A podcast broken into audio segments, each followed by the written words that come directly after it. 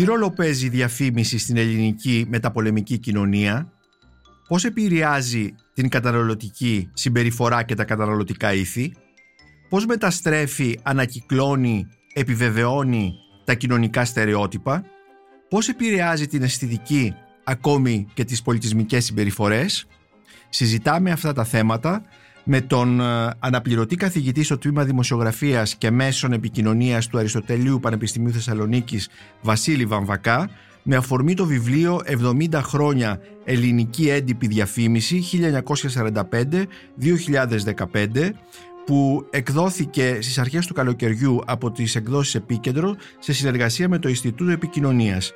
Ο Βασίλης Βαμβακάς είναι επιμελητής, ε, συνεπιμελητής μάλλον αυτού του βιβλίου μαζί με την διδάσκουσα στο ίδιο τμήμα του Αριστοτελείου Πανεπιστημίου Κλειό Κεντερελίδου. Είμαι ο Νίκος Μπακουνάκης και είναι ένα ακόμη επεισόδιο της σειράς podcast της LIFO Βιβλία και Συγγραφής. Μπορείτε να μας ακούτε και στο Spotify, στα Google Podcasts και στα Apple Podcasts. Είναι τα podcast της LIFO.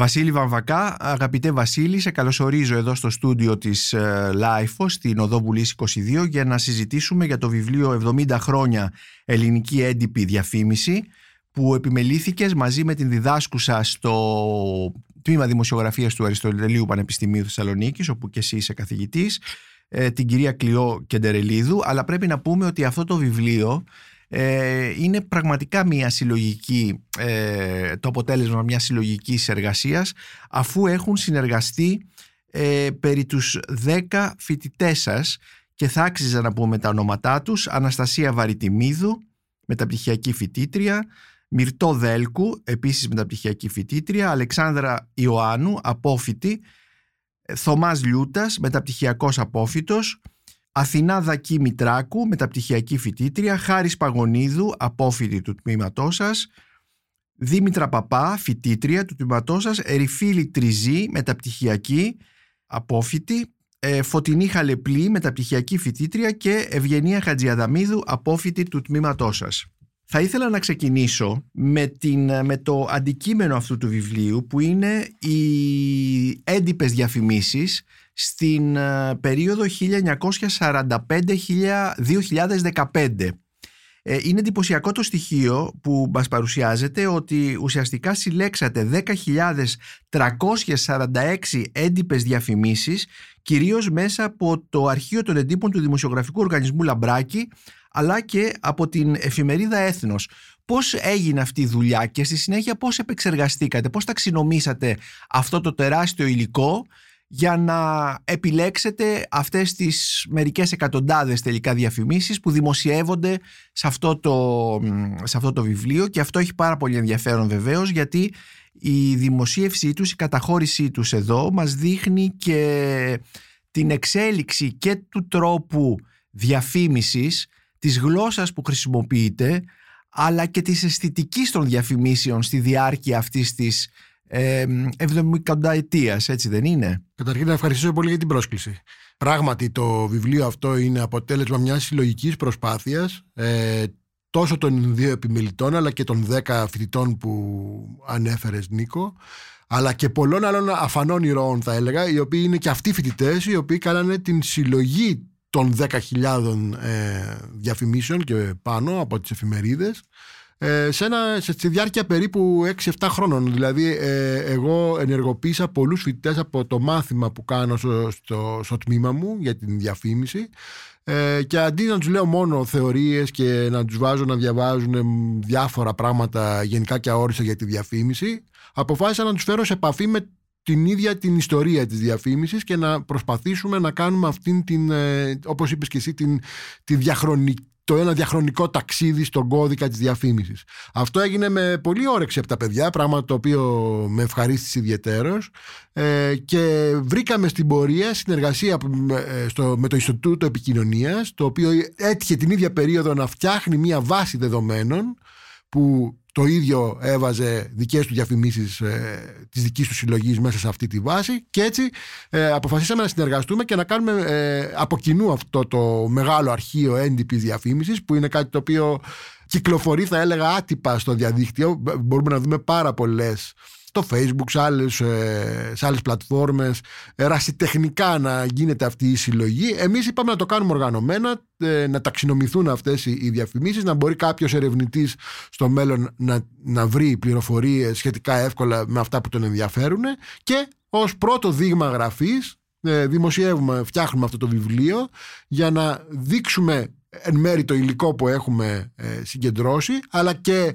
ε, δυνάμει ε, έρευνες, project που μπορούν να φτιαχτούν πάνω σε αυτό το υλικό έτσι, γιατί δεν εξαντλείται αυτό το υλικό. Ε, εμείς όπως είπες επιλέξαμε γύρω στις 170 διαφημίσεις και ε, τις οργανώσαμε, τις αναλύσαμε και τις προβάλλουμε στο, σαν λεύκομα λίγο στο τέλος του βιβλίου. Αλλά υπάρχουν άλλες πάρα πολλές διαφημίσεις που εμείς δεν τις αξιοποιήσαμε και που θα μπορούσαν ας πούμε για παράδειγμα όπως είπες το αισθητικό στοιχείο εμείς δεν το, το αναλύουμε τόσο πολύ, θα μπορούσε να γίνει μια πολύ ωραία μελέτη ε, πάνω στην αισθητική της διαφήμισης και τη γραφιστική ε, ιστορία της διαφήμισης, που εμείς δεν το κάνουμε. Ε, ποιο, είναι, ποιο είναι το κριτήριο με το οποίο μελετήσατε αυτές τις διαφημίσεις και τις ε, ταξινομήσατε, Τις είδατε, ας πούμε, σαν προπαγάνδα, τις είδατε σαν σαν καταναλωτικά μηνύματα ή κάπως αλλιώς; Υπάρχει μια μεγάλη παράδοση στην, ε, στις κοινωνικές επιστήμες και ειδικότερα στις επιστήμες που ασχολούνται με τα media, τα, τις έρευνες γύρω από τα μέσα επικοινωνίας που ασχολούνται με τη διαφήμιση ως ένα, όπως είπες, στοιχείο προπαγάνδας. Πώς μπορεί να επηρεάσει τις ε, συνειδήσεις των ανθρώπων αρνητικά ή θετικά και κατά πόσο τελικά οδηγεί τον περιβόητο κόσμο της ε, καταναλωτικής κουλτούρας. Ε, προφανώς και αυτό ισχύει σε έναν βαθμό, αλλά εμάς δεν μας ενδιαφέρει τόσο πολύ να δούμε την αποτελεσματικότητα ή μη των διαφημίσεων στις συνειδήσεις των ανθρώπων, όσο να τις ε, χρησιμοποιήσουμε ως ένα κάτωπτρο θα έλεγα, μια, ε, ένα καθρέφτισμα ηθών, επιθυμιών και πρακτικών που υπήρχαν στο παρελθόν στην ελληνική πραγματικότητα. Επομένως χρησιμοποιείται σαν τεκμήρια για να καταλάβουμε την κοινωνία, έτσι δεν είναι; Ακριβώς, τεκμήριο κατανόησης, εδώ θέλει μια προσοχή. Και βλέπουμε και πρότυπα που έχουν με κάποιο τρόπο ε, ένα ιδεατό στοιχείο. Ξέρουμε ότι η διαφήμιση προβάλλει ιδεατά χαρακτηριστικά πολλές φορές, αλλά και πιο ρεαλιστικά χαρακτηριστικά. Και ταυτόχρονα η διαφήμιση μπορεί, και εδώ το υπογραμμίζω γιατί για μένα είναι πάρα πολύ σημαντικό ε, χαρακτηριστικός της διαφήμισης και, και γι' αυτό την θεωρώ πολύ σημαντικό υλικό έρευνας μπορεί να μας δώσει πληροφορίες αποτελεί μια πολύ ωραία πηγή για τις επιθυμίες μιας κοινωνιας το οποίο είναι πολύ δύσκολο να το χαρτογραφήσουμε ναι. από άλλες πηγές μπορούμε να χαρτογραφήσουμε τις επιθυμίες και πώς αυτές διαχρονικά εξελίσσονται. Πράγμα πολύ σημαντικό. Μέσα από τις διαφημίσεις. Mm. Ε, ταξινομείτε αυτές τις διαφημίσεις σε 7 θεματικές κατηγορίες, αλλά έχει πολύ ενδιαφέρον ε, το ποιες είναι οι διαφημίσεις που ε, εμφανίζονται πρώτα ε, στην, στα, στα έντυπα. Δηλαδή θα λέγαμε η πρώτη διαφήμιση ε, που εμφανίζεται, που μάλλον εδώ καταχωρείται και είναι το 1945 αυτή η διαφήμιση, μας έρχεται το 1945 που είναι και η χρονιά την οποία αρχίζετε και μελετάτε, ε, δηλαδή ο πόλεμος έχει μόλις τελειώσει ε, και ετοιμάζεται η, η χώρα για έναν ε, οδυνηρό εμφύλιο. Η πρώτη λοιπόν διαφήμιση που παρουσιάζεται είναι μια διαφήμιση της αεροπορικής εταιρείας της Αμερικανικής αεροπορικής εταιρείας TWA, της Trans World Airline, την οποία ε, έχει παραγάγει η διαφημιστική εταιρεία Γκρέκα και ε, ουσιαστικά ε, βλέποντας αυτή την ε, πολύ ας πούμε απλή καταχώρηση όπου τα εικονογραφικά στοιχεία είναι ένα, ένα, ένα αεροθούμενο της TWA και η Ακρόπολη και το, το μήνυμα ταξιδεύεται και μάλιστα το το ξύ με ε γιώτα όπως ήταν η, η ορθογραφία της εποχής, ε, τώρα έχει απλοποιηθεί, ε, μας βάζει μέσα σε μια ατμόσφαιρα φυγής. Δεν ξέρω αν αυτό το ταξίδι σαν, σαν φυγή, σαν διαφυγή. Ναι, έχεις δίκιο. Υπάρχει ένα, μια μεγάλη ομάδα ε, διαφημίσεων που εντοπίσαμε και την κατηγοριοποιήσαμε ουσιαστικά κάτω από την ταμπέλα ε, ε, τόπος, ότι ε, εκεί που αυτό παίζει πολύ κρίσιμο συμβολικό, ε, συμβολική σημασία είναι ο τόπος ε, και βρήκαμε πολλές διαφημίσεις που έχουν να κάνουν είτε με την εθνική ταυτότητα είτε όπως εδώ στη συγκεκριμένη περίπτωση και με την εθνική ταυτότητα αλλά και με κάτι το οποίο είναι πέραν της εθνικής ναι, ταυτότητας ναι, δηλαδή της, ναι, ναι. της φυγής, της, του κοσμοπολιτισμού ή του εξωτισμού. Ναι. Υπάρχουν πολλές διαφημίσεις που αυτό μου έκανε εμένα ιδιαίτερη εντύπωση ε, ήδη από τη δεκαετία του 50 και του 60 που είναι μια κοινωνία που βγαίνει από πόλεμο, ανέχεια κτλ βλέπουμε κάποιες διαφημίσεις που προφανώς απευθύνονται σε κάποιο ειδικό κοινό για ταξίδια σε εξωτικούς προορισμούς, σε Αίγυπτο κτλ. κτλ. Άρα, ε, εδώ έχουμε κάποιες ενδιαφέρουσες πληροφορίες ότι η ελληνική κοινωνία, η μεταπολεμική, σχετικά γρήγορα ε, αρχίζει, αν όχι να βιώνει το, την εμπειρία του ταξιδιού, να την, να την ε, φαντασιώνεται, να αρχίζει να την, να την σκέπτεται και να την επιθυμεί. Το οποίο είναι μια, μια ωραία πληροφορία. Μετά τη δεκαετία του 70 γίνεται πλέον ε, πολύ σημαντική είδος διαφήμισης αυτές όλες τι ταξιδιωτικές ουσιαστικά διαφημίσεις ναι. εφημερίδες που εμείς εντοπίσαμε και βλέπουμε πλέον πολύ πιο έντονα ε, και επίσης και μια κατηγορία διαφημίσεων που πλέον ε, τονίζουν πολύ τον κοσμοπολιτισμό όχι μόνο στα ταξίδια αλλά και στα προϊόντα τα ίδια. Η Coca-Cola, ναι. πούμε, ότι ναι. πίνοντας Coca-Cola γίνεσαι μέλος μιας παγκόσμιας κοινότητας ανθρώπων που πίνουν Coca-Cola. Έτσι. Έχει ενδιαφέρον ότι η διαφήμιση της CWA την κατηγοριοποιείται κάτω από την ε, ετικέτα προϊόντα υπερεθνικής ταυτότητας και σε αυτή την κατηγορία ε, έχετε ακόμη για παράδειγμα από το 1949 την διαφήμιση της ΕΒΓΑ, της ελληνικής βιομηχανίας γάλακτος και αλεύρων, η οποία έχει ε, λανσάρει, είναι μια βιομηχανία που έχει δημιουργηθεί από το 1934 και ουσιαστικά έφερε στην Ελλάδα το παγωτό ξυλάκι.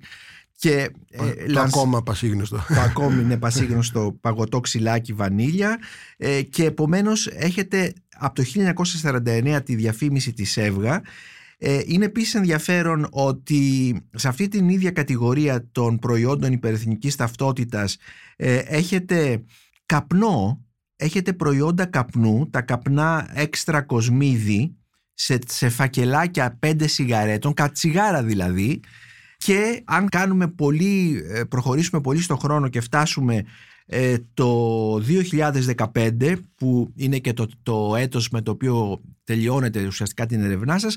Βλέπουμε πάλι μια ε, αεροπορική εταιρεία εντελώς διαφορετική την Emirates ε, η οποία μας ε, καλεί να απολαύσουμε την ατμόσφαιρα μιας πόλης που δεν κοιμάται ποτέ και η οποία είναι η Νέα Υόρκη. Ένα ταξίδι. Λοιπόν, αυτή η κατηγορία ε, των υπερεθνικών ταυτοτήτων ξεκινάει με μια αεροπορική εταιρεία που δεν υπάρχει πλέον, την DWA έχει χρεοκοπήσει και κλείνει με μια αεροπορική εταιρεία.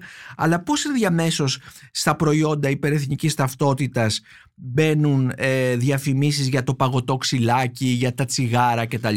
Ναι, η κατηγορία αυτή έχει ένα ας πούμε γλωσσοπαίγνιο, είναι υπερεθνική, δηλαδή είναι, ε, έχουμε και και, και παραδείγματα τα οποία τονίζουν αυτό που είπαμε, τον κοσμοπολιτισμό ή τον εξωτισμό, αλλά έχουμε και παραδείγματα που έχουν να κάνουν με την ε, ε, εθνική ταυτότητα ταυτόχρονα. Και πώς δηλαδή ε, πολλές φορές, όπως εδώ οι γαλακτοκομικέ εταιρείες ή άλλα προϊόντα, προτάσουν στο μήνυμά τους το γεγονός ότι είναι είτε ελληνικά προϊόντα, είτε ότι με κάποιον τρόπο ενισχύουν την εθνική ταυτότητα των Ελλήνων. Είτε επειδή ε, προβάλλουν συγκεκριμένα χαρακτηριστικά της καθημερινής ζωής της ελληνικής, είτε του φυσικού τοπίου, της φυσικής ε, ομορφιάς της Ελλάδας κτλ. κτλ. Άρα εδώ βάλαμε μαζί δύο κατηγορίες, υποκατηγορίες, αυτές που ε, είναι οι διεθνιστικές ας πούμε με κάποιους όρους διαφημίσεις και οι εθνικές. Ε, υπάρχει μια μεγάλη κατηγορία που ε, διαφήμισης, το θα, το θυμούνται και οι παλιότεροι το επιμένουν ελληνικά έτσι της δεκαετίας του 80 που επικεντρώνει ακριβώς στο να πουλήσει το προϊόν επειδή είναι ελληνικό. Υπάρχουν πολλές τέτοιες διαφημίσεις που έχουν ενδιαφέρον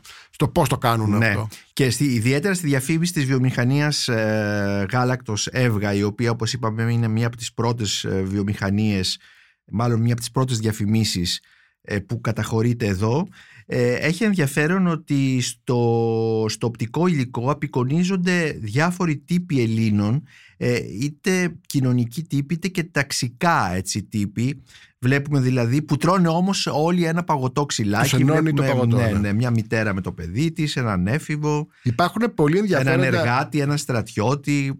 Συγγνώμη που σε διακόπτω Νίκο, μια και το έχουμε πιάσει το θέμα αυτό. Υπάρχουν λίγες βέβαια περιπτώσεις αλλά που είναι ενδιαφέρουσες. Μια διαφήμιση της Λάμπας Λουξ ας πούμε που είναι εντυπωσιακή όπου δείχνει μια γυναίκα το 53 από όσο θυμάμαι είναι αυτή η διαφήμιση που δείχνει, την δείχνει ντυμένη τσολιά ουσιαστικά. Είναι τσολιάς. Και Ναι. να παρελάβει με, τη, λα- με, το- με τον λαμπτήρα σαν ενίδι όπλου, ας πούμε, ε, επόμου. Ακριβώς. Ε, ε, είναι μια πάρα πολύ ε, φάνταστη, εντελώς εφάνταστη διαφήμιση που δείχνει ότι ακόμα και τα εθνικά σύμβολα εκείνη την εποχή τώρα, έτσι, 1953, ο διαφημιστικός κόσμος έρχεται και παίζει μαζί τους. Δεν, προ- δεν προβάλλει τον Τζολιά ως Λεβέντη. Προβάλλει μια γυναίκα Τζολιά. Μια γυναίκα ως τσολιά.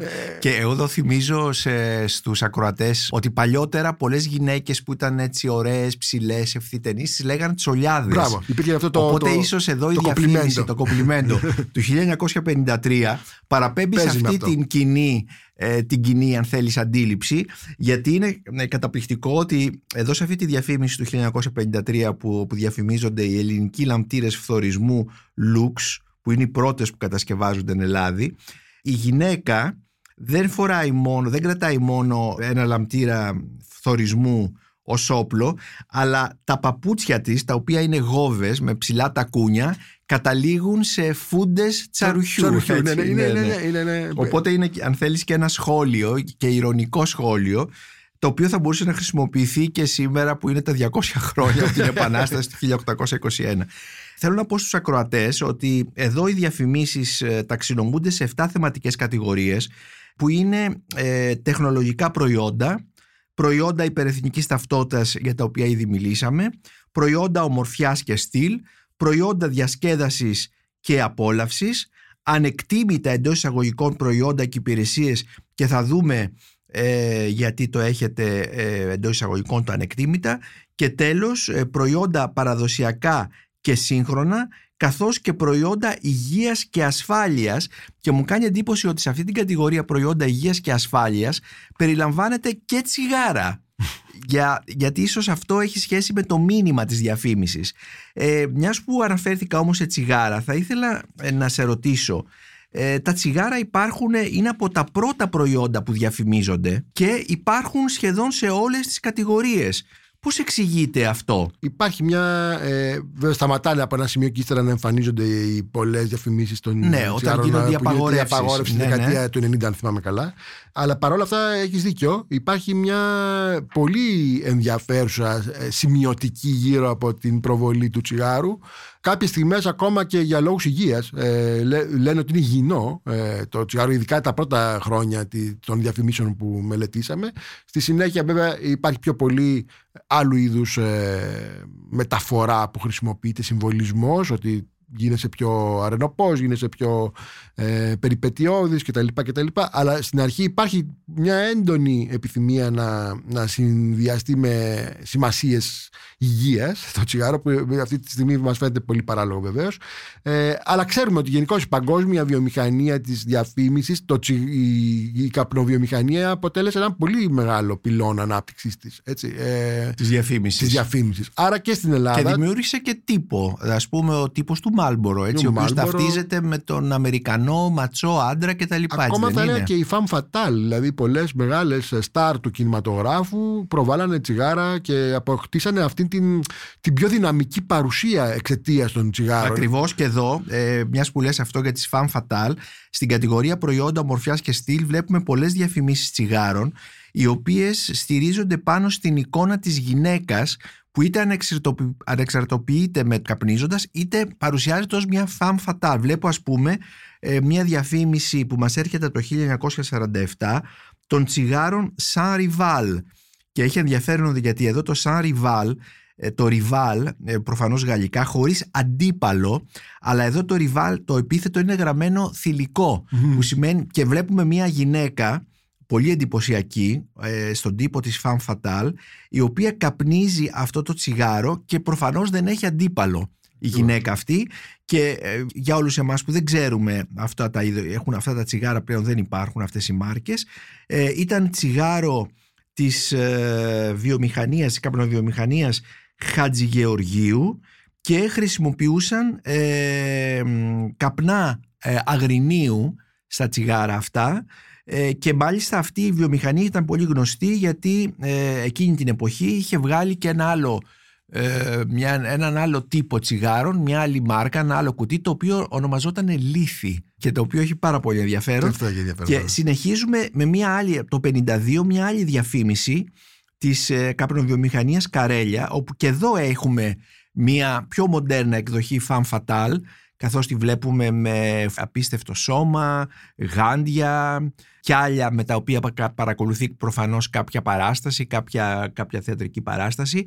Και ε, έχει ενδιαφέρον εδώ το, το, το κείμενο που συνοδεύει αυτή η διαφήμιση. Λέει γνωρίζετε ότι στις κοσμικές συγκεντρώσεις όπου συνηθίζονται πολύ τελευταίως η ατραξιόν έχει επικρατήσει και όλοι καπνίζουν τα εξαιρετικά σιγαρέτα πολυτελείας καρέλια και ακόμη ε, σε μια διαφήμιση που μας έρχεται από το 1959 και είναι η διαφήμιση της οδοντόπαστας Κολυνός εδώ βλέπουμε να συνδυάζεται στην ίδια διαφήμιση ε, μια πάρα πολύ καλοβαλμένη γυναίκα στον τύπο της Grace Kelly ίσως της ε, Audrey Hepburn κτλ η οποία καπνίζει ένα τσιγάρο με πίπα.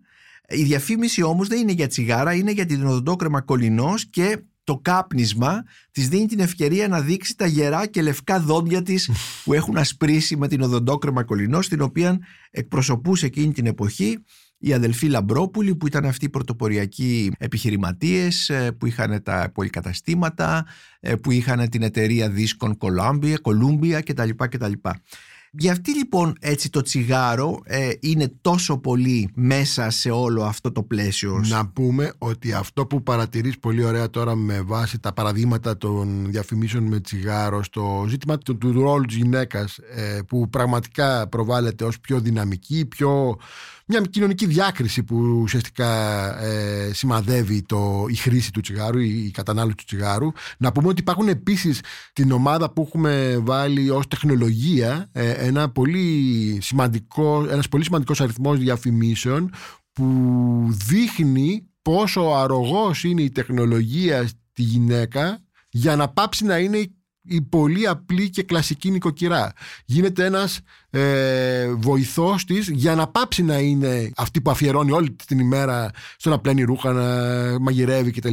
Της μειώνει Προφανώς δεν υπάρχει φεμινιστικό εδώ μήνυμα, αλλά μειώνει τον κόπο της νοικοκυράς. Η τεχνολογία είναι ένα πολύ μεγάλο κομμάτι αυτό. Ήδη από τις, τη δεκαετία του 60 το βλέπουμε να προκύπτει ως ε, pattern ως ε, ένα επαναλαμβανόμενο μοτίβο ναι. ναι, ότι η γυναίκα χρησιμοποιεί την τεχνολογία για να μπει σε έναν πιο σύνθετο και πιο μοντέρνο ρόλο. Και όχι στον κλασικό ρόλο της νοικοκυράς που κάνει όλες τις δουλειές ε, όλη την ημέρα. Έτσι, είναι η, ενδιαφέρον. Η διαφήμιση δηλαδή βοήθησε στο να αλλάξει η αντίληψή μας για τη γυναίκα, για τη θέση της γυναίκας, νομίζεις; Σταδιακά, ναι. Σταδιακά. Έχουμε έρευνες, μελέτες πάνω σε αυτά τα θέματα ή ε, το βλέπουμε μέσα μόνο από το οπτικό υλικό και το κειμενικό συνήθως, υλικό; Συνήθως οι μελέτες και στο διεθνώς ε, περιγράφουν πιο πολύ τα στερεότυπα που πολλές φορές προκύπτουν και είναι κάποια στερεότυπα ειδικά στο παρελθόν πολύ σκληρά γύρω από την ε, γυναίκα νοικοκυρά ε, αν δούμε όμως λίγο πιο προσεκτικά, αυτό λέω εγώ, μερικές διαφημίσεις, όπως αυτές που είναι στο βιβλίο αυτό, θα δούμε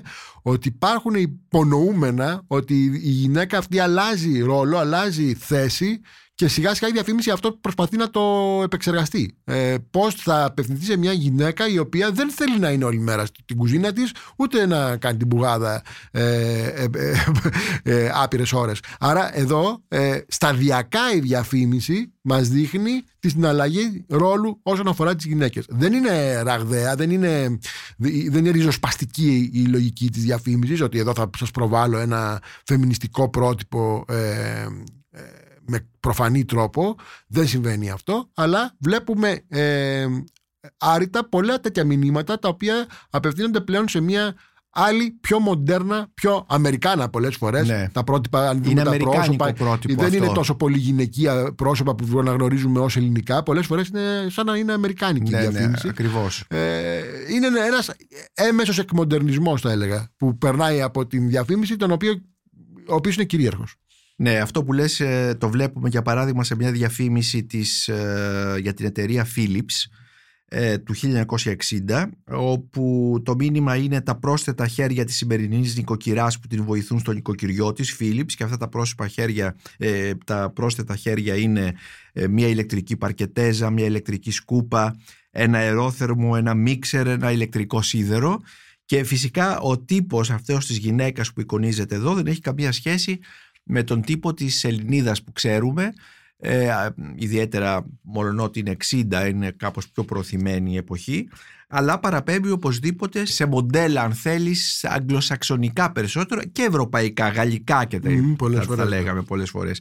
Αλλά ας έρθω λίγο στην κατηγορία τεχνολογία διαφημίσεων ε, που, αφορούν, που την έχετε κατατάξει ε, στην κατηγορία τεχνολογικά προϊόντα. Είναι μια διαφήμιση του 1950 και διαφημίζει τα ξηραφάκια Star.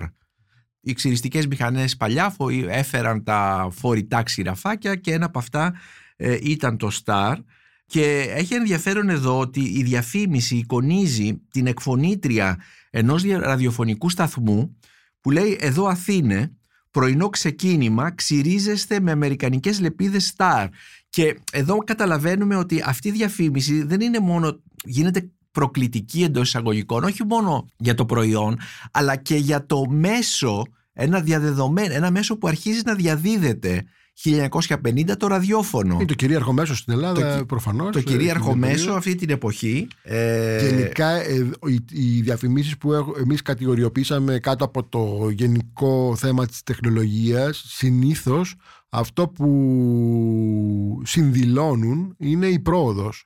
Η τεχνολογία χρησιμοποιείται ως ε, μια πραγματική ή εικονική σύνδεση με το μέλλον, με την προοδο Μμμ. Είτε αυτό έχει δυτικές, αμερικάνικες συμπαραδηλώσεις, είτε έχει ε, πιο ελληνικές.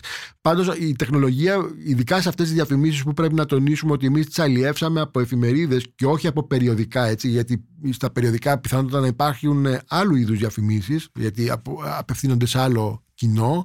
Οι διαφημίσεις που έχουν επίκεντρο την τεχνολογία, είτε οικιακές ε, συσκευές, είτε άλλου είδους ε, τεχνολογία αργότερα, μ, κινητή τηλεφωνία κτλ. κτλ είναι το κυρίαρχο είδος. Δηλαδή, ε, είναι οι περισσότερες διαφημίσεις έχουν να κάνουν με τεχνολογία. Και αυτές συνήθως μας βάζουν σε ένα κόσμο πρόοδου, σε μια, μια, μια, μια καλύτερη ζωή. Ε, Είτε αυτό αφορά τις γυναίκες που λέγαμε πριν, είτε αφορά γενικότερα έτσι, όλο το, ναι, τον πληθυσμό. όλο, όλο τον πληθυσμό.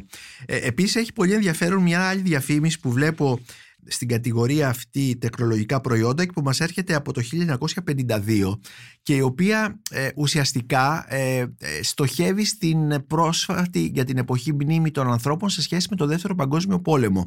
Η διαφήμιση αυτή διαφημίζει ε, ραπτο, γερμανικές ραπτομηχανές της Τέξτιμα και το, το κείμενο λέει πέντε ειρηνικοί βομβαρδισμοί της γερμανικής βιομηχανίας στην ελληνική Ναι, αγορά. είναι εντυπωσιακό μήνυμα. Και αυτό, αυτό είναι πραγματικά. πραγματικά εντυπωσιακό και νομίζω ότι δεν πρέπει να υπάρχουν ε, διαφημίσεις άλλες ε, που να έχουν τόσο άμεση αναφορά στον πρόσφατο και εκείνη την εποχή πόλεμο. Θυμί- ε, λέω ότι αυτή η διαφήμιση του 1952. Χιουμαριστική Ε, βέβαια. Είναι αλλά χιουμοριστική αλλά και ταυτόχρονα πολύ τολμηρή. Τολμηρότατη βέβαια. Τολμηρή, τολμηρή, γιατί δείχνει ότι ναι μεν οι Γερμανοί ε, ε, μας βομβάρδισαν αλλά τώρα μας βομβαρδίζουν με άλλο τρόπο δηλαδή μας ξανακατακτούν με άλλο τρόπο Με άλλα μέσα. ναι, πολύ με άλλα- προωθημένο Ναι, ναι, δηλαδή ναι, ναι. μήνυμα για τόσο για, ενώ ο πόλεμος έχει λήξει μόλις Πολύ ενδιαφέρουσα. ε, οι διαφημίσεις που έχετε συγκεντρώσει εδώ όπως είπαμε προέρχονται από, όλες από τις εφημερίδες από εφημερίδες Μμμ. και όχι από περιοδικά ε, τα περιοδικά ε, κυρίως ε, εκείνη την εποχή ήταν τα λαϊκά περιοδικά μετά όμως ήταν ε, όπως το Ρομάτζο και τα λοιπά αλλά μετά ήταν ε, περιοδικά που απευθύνονταν έτσι σε πιο αστικό κοινό όπως το περιοδικό Εικόνες της Ελένης Βλάχου ή ο ταχυδρόμος του, του Δημοσιογραφικού Οργανισμού Λαμπράκη. Αυτά τι είδους διαφημίσεις είχαν; Δεν τα έχουμε συγκεντρώσει από, μπορώ να πω μόνο από δική μου έτσι ε, πρόχειρη υποπτία του υλικού ότι υπάρχουν δια, α, μεγαλύτερες διαφορές ε, κυρίως είναι πιο τολμηρές διαφημίσεις στα περιοδικά. Οι διαφημίσεις που κυρίως είδαμε στις εφημερίδες έχουν μία καταρχήν επιλέγουν πιο πολύ να προτάξουν το πληροφοριακό κομμάτι της ε, διαφήμισης. Εμείς αυτά που βάλαμε είναι οι πιο περίτεχνες, οι πιο έτσι, ε, εικονογραφικά ενδιαφέρουσες. Υπάρχουν πάρα πολλές διαφημίσεις που απλά προ- ε, ε, μιλάνε για τις ε, αρετές του προϊόντος, ας πούμε, τις κλασικές διαφημίσεις του, του πα- που, που είχαμε στο παρελθόν.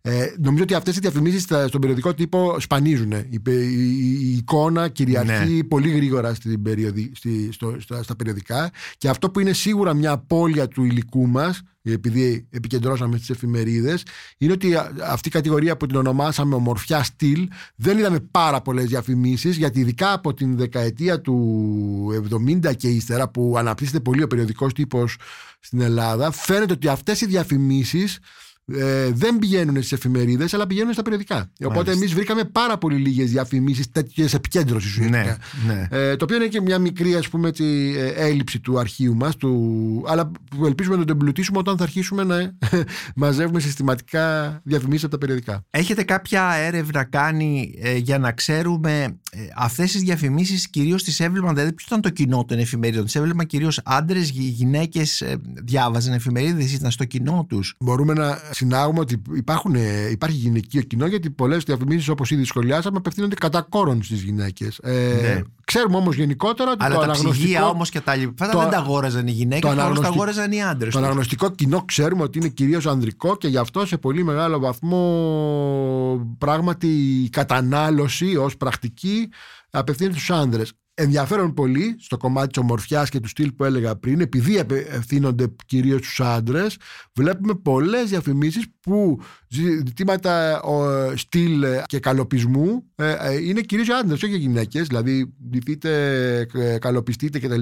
βλέπουμε γρήγορα αυτό να συμβαίνει ήδη από την δεκαετία του 60-70 να απευθύνονται στους άντρες και όχι στις γυναίκες που είναι το σύνηθες ε, κοινό των mm διαφημίσεων όσον αφορά την ομορφιά. Άρα βλέπουμε εκεί ότι και οι εφημερίδες σιγά σιγά ε, προσπαθούν και αυτές να ε, βάλουν στοιχεία αυτής της πιο του κόσμου, του lifestyle να το ναι. βάλουν σιγά σιγά και αυτές στην, ε, στις σελίδες τους, στις ε, διαφημιστικές ε, καταχωρήσεις τους Παρότι δεν κυριαρχεί, έτσι, δεν κυριαρχεί. Κυριαρχεί, όπως είπα πριν, ε, το ζήτημα της τεχνολογίας, το ζήτημα της ταυτότητας της εθνικής ή της ε, μη εθνικής. Εκεί βλέπουμε πολύ περισσότερες διαφημίσεις από ό,τι στις υπόλοιπες. Ε, στην κατηγορία ανεκτήμητα προϊόντα και υπηρεσίες και το ανεκτήμητα το έχετε εντός εισαγωγικών, βλέπουμε παράξενα προϊόντα. Βλέπουμε τσιγάρα. Γιατί είναι ανεκτήμητα, ας πούμε; Είναι, είναι μια κατηγορία που δεν ξέραμε πώς ακριβώς να την ονομάσουμε, γιατί το μήνυμά τους κυρίως εμπεριέχει ε, το ζήτημα της τιμής. Ε, τι τιμή ε, ε, έχει το προϊόν ή πόσο καλές είναι οι υπηρεσίες που, που δίνει η εταιρεία ή, το, ή, ο διαφημιζομενος οπότε εκεί πέρα υπάρχει μια ενδιαφέρουσα κατηγορία που το μήνυμα έχει να μας που πουλάει ότι είναι φτηνό. Το προϊόν είναι φτηνό. Χαμηλές τιμές ας πούμε έτσι. το οποίο το βλέπουμε να προκύπτει με μεγάλη ένταση τα τελευταία χρόνια του δείγματός μας έτσι οικονομική κρίση 2002-2015 ναι. υπάρχουν πάρα πολλές διαφημίσεις για τις τιμές. Οι περισσότερες είναι και πολύ απλές και πολύ βαρετές θα έλεγα. Ναι. αλλά βλέπουμε ότι υπάρχουν και άλλες που προσπαθούν να πούνε ότι παρότι οι τιμές πέφτουν δεν πέφτουν οι επιλογές του καταναλωτικού κοινού. Ότι εμείς τα προϊόντα μας δηλαδή κυρίως τα τεχνολογικά προϊόντα παρότι είναι φτηνά δεν περιορίζουν τις δυνατότητες του κοινού. Ίσα του δίνουν περισσότερες δυνατότητες Φανταστείτε τα κινητά τηλέφωνα για να καταλάβετε τι εννοώ έτσι. Ναι. Ε, άρα υπάρχει αυτή η κατηγορία που είναι ενδιαφέρουσα για να τη δούμε στην εξέλιξή της πώς το, το, το απλούστατερο των πραγμάτων, η αξία του προϊόντος γίνεται αντικείμενο διαφήμισης. Έχει επίσης ενδιαφέρον ότι στην κατηγορία προϊόντα υγείας και ασφάλειας επιλέγεται αναμενόμενα πράγματα, ας πούμε το, γάλα, το εμφιαλωμένο γάλα βλάχα, ε, συγγνώμη γάλα έβγα, ε, το, τις παιδικές τροφές γιώτη και μάλιστα έχει πολύ ενδιαφέρον το 1951 ε, έχουμε μια διαφήμιση για παιδικές τροφές από τα πιόκα από την φυσική ρίζα δηλαδή της μανιόκας που θα λέγαμε ότι 70 τόσα χρόνια μετά ξανά είναι αυτές οι τροφές είναι πάλι από μια άλλη όμως οπτική έτσι της, ε, ναι, της οικολογίας και τα λοιπά. Ε, έχουμε το, ε, το γάλα βλάχας, ε, έχουμε πολλές διαφημίσεις τέτοιων προϊόντων, το νερό, ζαγόρι και τα λοιπά, αλλά όμως έχουμε και διαφημίσεις πάλι τσιγάρων επειδή ακριβώς ποντάρουν πάνω στο θέμα της λιγότερης νοικοτήνης, της λιγότερης πίσας mm. κτλ. κτλ. Το ξύμορο που λέγαμε. Και το, είναι το ξύμορο γιατί το βάζετε και το τσιγάρο στα προϊόντα ναι, ναι. υγείας και ασφάλειας. Και και εκεί. Ε, ακριβώς ε, επειδή ε, οι εταιρείες εδώ ποντάρουν πάνω σε αυτή την... Ε, αυτή η κατηγορία έχει δύο υπομάδες θα Η μία είναι όπως ε, ήδη το περιέγραψες η, τα γαλακτοκομικά προϊόντα και προϊόντα που απευθύνονται κυρίως σε παιδιά όπου εκεί υπάρχει ένα πολύ μεγάλο ζήτημα υγείας, προστασίας κτλ. κτλ. Ε, μετέπειτα τα τελευταία χρόνια με αυτούς κυριαρχεί μέχρι και τη δεκαετία 60-70. Μετά ε, βλέπουμε ότι η ασφάλεια έρχεται ειδικά στη δεκαετία πλέον 90 και 2000 να, να συναρτηθεί πολύ με ζητήματα τραπεζικών υπηρεσιών. Η ασφάλεια πλέον είναι ότι μπορείς να πάρεις ασφαλές δάνειο ουσιαστικά έτσι, ή να, να, να, να, να έχεις μια ασφαλή επένδυση κτλ. κτλ. Ε, αλλάζει η λογική. Ακόμη όμως και σε αυτό το, γιατί το έχω μελετήσει ξεχωριστά το ζήτημα των, ε, των τροφίμων στις διαφημίσεις, έχει πολύ ενδιαφέρον ε, στα γαλακτοκομικά ότι ε, ενώ από τη δεκαετία του 40 αρχίζει αυτή η σύνδεση των γαλακτοκομικών με την ασφάλεια, την υγεία, τη μητρότητα κτλ. κτλ. Στη δεκαετία του 60 γίνεται μια πάρα πολύ εντυπωσιακή ε, εικονογραφική αλλαγή όπου τα παιδιά δεν ε, εμφανίζονται στις εικόνες είτε φωτογραφίες είτε σκίτσα δεν εμφανίζονται μαζί με τη μητέρα είναι μόνα τους πλέον και επί ε, Καταλώνουν γιαούρτι, γάλα. Επομένως είναι αυτόνομοι καταναλωτές. ο απογαλακτισμός. Δηλαδή. Ένας ναι. περίεργο απογαλακτισμός μετά τη δεκαετία του 60. Ενώ μέχρι εκεί την εποχή είναι συνέχεια στην αγκαλιά της μητέρας, τους ε, θυλάζουν ε, και γίνεται η προβολή του γάλατος. Από τη δεκαετία του 60 και ύστερα αυτό όλο και μειώνεται. Η μητέρα στις έντυπες διαφημίσεις όλο και περνάει σε, στο, στο, στο, σε δεύτερο πλάνο ή δεν υπάρχει καθόλου. Αυτό έχει σχέση με τι, με την ε, χειραφέτηση του παιδιού ως καταναλωτή από μικρή ηλικία ας πούμε; Η αυτονόμηση του παιδιού ναι. σαν ε, οντότητα γενικώ και η αυτονόμηση του ως ε, ε, target group της διαφήμισης. Ναι. Ότι πλέον απευθυνόμαστε στα παιδιά. Δεν χρειάζεται να απευθυνθούμε, ή μάλλον είναι πιο καλό να απευθυνθούμε κατευθείαν στα παιδιά παρά να πούμε στις μαμάδες του ότι είναι καλό να τους δίνετε γάλα. Έχει ενδιαφέρον και ναι. για γιατί είναι, τα, συμπίπτει. Είναι όταν πλέον, όπως γνωρίζουμε, βγαίνουμε από, οριστικά από την αγροτική κοινωνία, τον αγροτικό πολιτισμό που τα παιδιά έχουν μια πολύ συγκεκριμένη θέση έτσι, και μπαίνουν σε μια εντελώς διαφορετική θέση και στην Ελλάδα από τη δεκαετία του 60 και ύστερα, που είναι ενός αυτόνομου υποκειμένου που έχει δικαιώματα, έχει υποχρεώσει, έχει επιθυμίες ξεχωριστές και άρα πρέπει να του απευθυνθούμε αυτόνομα. αυτόνομα. Ε, τι στερεότυπα ε, βλέπουμε στις διαφημίσεις αυτή την, ε, αυτή την μακρά περίοδο των 70 ετών; Υπάρχουν κάποια στερεότυπα, κάποιες ανατροπές στερεοτύπων, κάποιες... Ε, ε, επιβολή νέων στερεοτύπων κτλ. Υπάρχει, ε, υπάρχει ρευστότητα προτύπων θα έλεγα ως, ναι. ως βασική παρατήρηση. Υπάρχουν όπως είπαμε στερεότυπα για τις γυναίκες, κυρίως νοικοκυρές παρουσιάζονται, δεν παρουσιάζονται ως εργαζόμενες. Σε πολυ μεγάλο βαθμό είναι η, η πλειονότητα. Αυτό είναι ένα στερεότυπο ή είναι μια πραγματικότητα; Είναι όμως μια πραγματικότητα ναι. που ισχύει στην Ελλάδα, που απλώς υπογραμμίζεται και αν θέλετε επιβεβαιώνεται μέσα από τις διαφημίσεις. Αλλά όπως είπαμε εκεί, αν είναι κανείς παρατηρητικός, βλέπει στα μηνύματα ότι απευθύνονται σε μια νοικοκυρά η οποία αλλάζει. Δεν είναι η νοικοκυρά της, των προηγούμενων εποχών. Δεν είναι μια παραδοσιακή νοικοκυρά. Είναι μια μοντέρνα νοικοκυρά. Ε, ε, άρα εκεί γίνονται μικρές μετατοπίσεις. Υπάρχουν στερεότυπα, όπως είπαμε πριν, γύρω από την εθνική ταυτότητα, που μπορούμε να τα δούμε πάρα πολύ ε, εύκολα.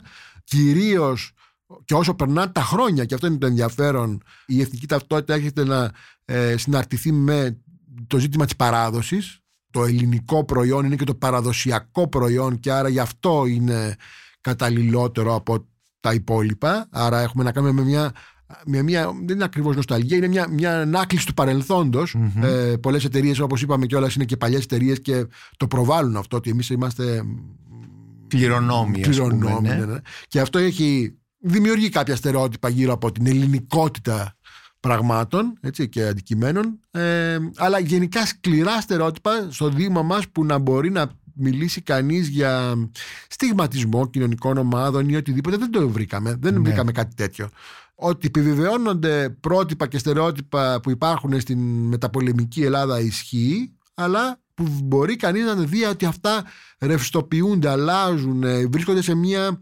διαδικασία διαρκούς αλλαγής ε, προς πιο εξατομικευμένες ιστορίες ναι, και αυτό το βλέπουμε να καταγράφεται στη διαφήμιση.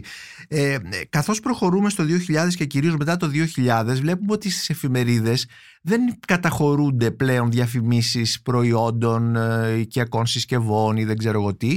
Και περνάμε μάλλον σε, σε προϊόντα που είναι κυρίως ε, για πώς να το πω, όχι πολυτελή. διασκέδασης ουσιαστικά. Όχι, όχι μόνο, ναι. Ε, έχουμε κυρίως τρα, τράπεζες, αυτοκίνητα ναι, ναι, ναι. και ε, εταιρείες επικοινωνίας, έτσι δεν είναι; Υπάρχει μια, μια, μια τομή που είναι, συμπίπτει να είναι και η τομή ευρύτερη. Ε, με τα πολεμικά γενικώς υπάρχει ε, βαρύτητα στις διαφημίσεις στο ζήτημα της ειδών πρώτης ανάγκης, θα ελεγα που και οι οικιακές συσκευές εκεί εντάσσονται. Δηλαδή ναι. πρέπει να πάρεις πλυντήριο, γιατί αυτό είναι βασική ανάγκη. Δεν μπορεί ναι. να μην πάρεις πλυντήριο πλέον. Ναι. Μετά μετα, τα μεταπολιτευτικά χρόνια, τουλάχιστον το δείγμα μας, μας δείχνει ότι αυτού του τύπου οι, οι διαφημίσεις που θέλουν να προβάλλουν τις ε, βασικές ανάγκες ε, υποχωρούν. Αυτό που προτάσετε, όπως είπαμε, είναι η μετακίνηση, είτε ταξιδιωτική, είτε με το αυτοκίνητο. Το, το αυτοκίνητο σου δίνει κίνηση. Ναι. Έτσι.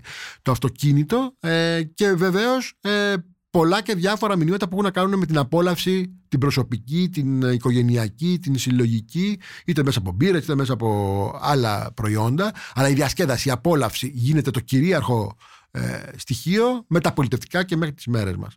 Άρα θα λέγαμε ότι αυτό που λίγο πολύ το περιμέναμε κιόλας, επιβεβαιώνεται ότι με τα πολεμικά έχουμε μια κοινωνία ανάγκης η οποία Όμως εξελίσσεται, δεν είναι μόνο για τα τρόφιμα, ότι θα φάμε καλύτερα, είναι ναι. και ότι θα κάνουμε καλύτερο το σπίτι μας, θα το εξοπλίσουμε με την τελευταία τεχνολογία.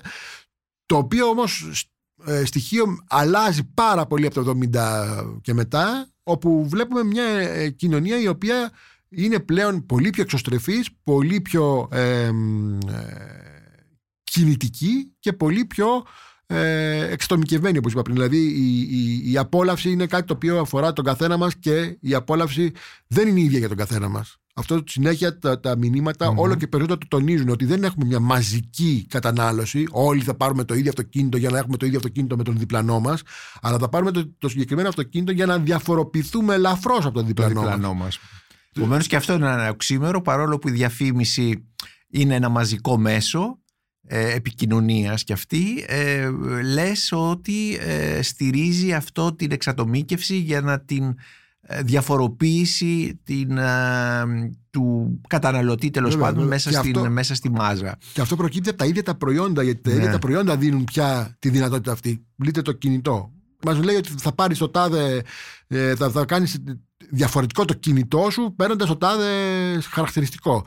Ενώ έχεις πάρει το ίδιο κινητό λίγο πολύ που κάνουν όλοι. οι όλοι ναι, Αλλά ναι, ναι. παρόλα αυτά αυτό είναι το στοίχημα στο εμπορικό κομμάτι και το, που το υποστηρίζει η ίδια η, ο υλικός πολιτισμός από τη μεταφορική εποχή και ύστερα ότι μπορώ να σου δώσω επιλογές Προφανώς οι επιλογές είναι περιορισμένες, αλλά σου δίνω επιλογές. Και εσύ μπορείς μέσα από αυτές τις επιλογές να φτιάξεις τη δική σου διακριτή ναι. ταυτότητα και όχι μια ίδια με τους άλλους. Ε, μέσα από την έρευνα που κάνατε, μπορούμε να πούμε ποιο είναι το προφίλ του διαφημιστή, του Έλληνα διαφημιστή. Τι είναι ο Έλληνας διαφημιστής, ε... Γιατί είναι μια, ε, ένα, ένα πρώτη, μάλλον ένα είδος επαγγελματία που δεν το ξέρουμε πολύ καλά. Ενώ ξέρεις πώς είναι ο δικηγόρος, πώς είναι ο γιατρός, πώς είναι ο μηχανικός.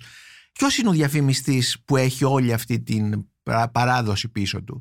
Δύσκολη ερώτηση για να απαντηθεί, διότι εμείς εστιάσαμε κυρίως στο περιεχόμενο των διαφημίσεων. Δεν, εδώ χρειάζεται, θα χρειαζόταν πολύ πιο θα ήταν πολύ πιο σημαντική μια μελέτη που θα έρχονταν σε επαφή με τους διαφημιστές, ναι. να τους ρωτήσει. Δηλαδή, τι, από πού έρχονται, τι έχουν σπουδάσει. Δεν μπορούμε να το ξέρουμε. Θα έχει πολύ ενδιαφέρον. Αυτό θα ήταν, ναι, ναι, ναι, ναι, όλη αυτή η πραγματολογική πληροφορία γύρω ναι. από τον κόσμο της διαφήμισης είναι κάτι που μας λείπει ε, Δυστυχώς φοβάμαι ότι τα παλιά χρόνια είναι δύσκολο να μάθουμε τι συνέβαινε, αλλά τουλάχιστον για τα πιο πρόσφατα νομίζω ότι είναι σχετικά εύκολο να, να προσεγγίσουμε τέτοιους ανθρώπους και να μας πούνε πολλές πληροφορίες που εμείς απλά τις βλέπουμε ως ε, μελετητές του περιεχομένου και όχι του, του τρόπου παραγωγής.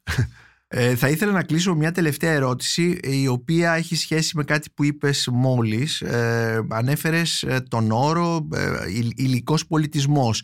Ανήκει λοιπόν η διαφήμιση σε αυτό που ονομάζουμε τεκμήριο υλικού πολιτισμού; Βέβαια, είναι νομίζω το πιο σημαντικό πληροφοριακό στοιχείο που έχουμε για αυτόν τον πολιτισμό. Ε, δεν μπορούμε να τον αποκωδικοποιήσουμε και ειδικά με ιστορικούς όρους, δηλαδή να, να μπορέσουμε να δούμε την πορεία πραγμάτων, την εξέλιξή τους.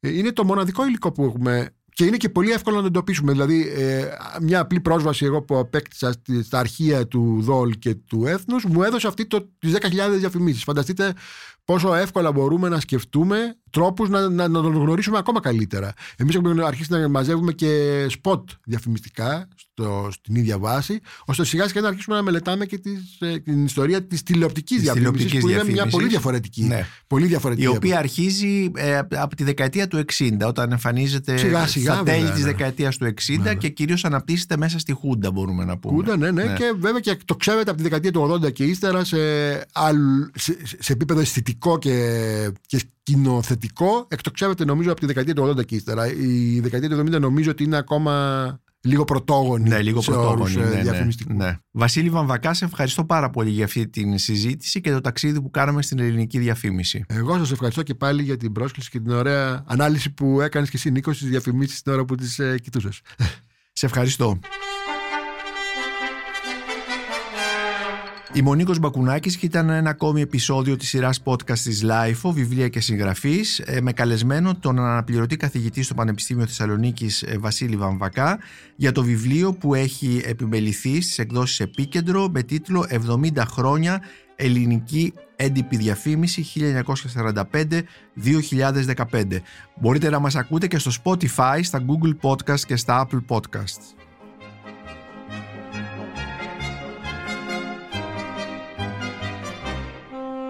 Ηχοληψία, επεξεργασία και επιμέλεια, Φαίδωνας Κτενάς και Μερόπη Κοκκίνη. Ήταν μια παραγωγή της LiFO. Είναι τα podcast της LiFO.